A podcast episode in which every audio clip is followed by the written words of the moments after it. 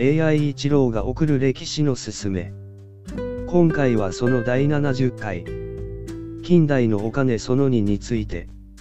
1891年に発行された100円札は、日本最大の紙幣です。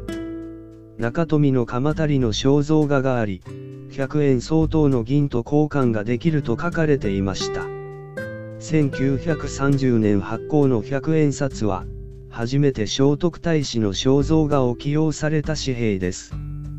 聖徳太子の肖像画は7つの紙幣に採用されています。近代のお金その2の歴史って、お、も、し、ろ、い。それじゃ。またね。